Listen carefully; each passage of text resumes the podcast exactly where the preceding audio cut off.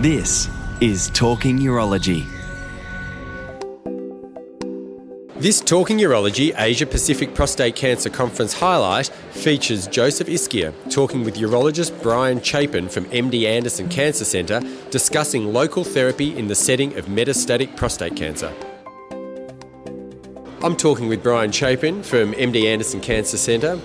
Uh, Brian, you're here all the way from the States to give us some great talks on what you think we're doing right or wrong in treating men locally when they've already got metastatic disease. So, what are the key take-home points you want us to, to take away from your talks? Yeah, I mean, I think the the critical things are that there's a lot of enthusiasm for trying to be aggressive in, in younger, fit patients, uh, mostly focusing on patients with low volume metastatic disease and trying to treat them uh, aggressively, uh, maybe in, in, a bit naively.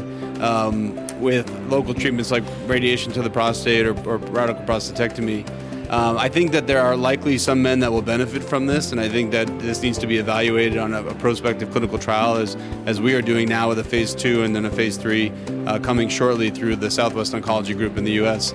Um, but the right now, I think the problem with it is that the enthusiasm is a bit much, and people are doing things off trial, and we don't have evidence of showing that there's a benefit at this time. And what are going to be the inclusion criteria for this SWOG trial that's coming? We've heard a lot about it. We're all sure. eagerly anticipating yeah. it. Well, it's being presented to the uh, National Cancer Institute on September 20th, and if it gets approval, then we're looking at opening it up uh, this coming spring.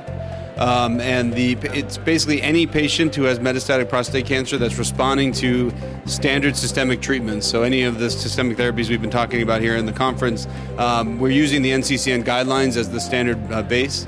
Uh, so as long as patients are responding to that within this first six month period, then they can be enrolled into the study where they'll be randomized to continued standard treatment uh, versus standard treatment with the local treatment of the prostate being radiation or surgery. But no limitation on volume of metastatic disease. So there's not, and, and part of that is because we want to have an unbiased approach because in some ways uh, the patients with more aggressive local disease or and even more aggressive metastatic disease may actually have the most incremental benefit, even though they may have the shortest survival. Fantastic. Thank you very much, Brian. We really appreciate you coming all the way here. Yeah, my pleasure. Talking Urology at APCC, proudly supported by Ipsen.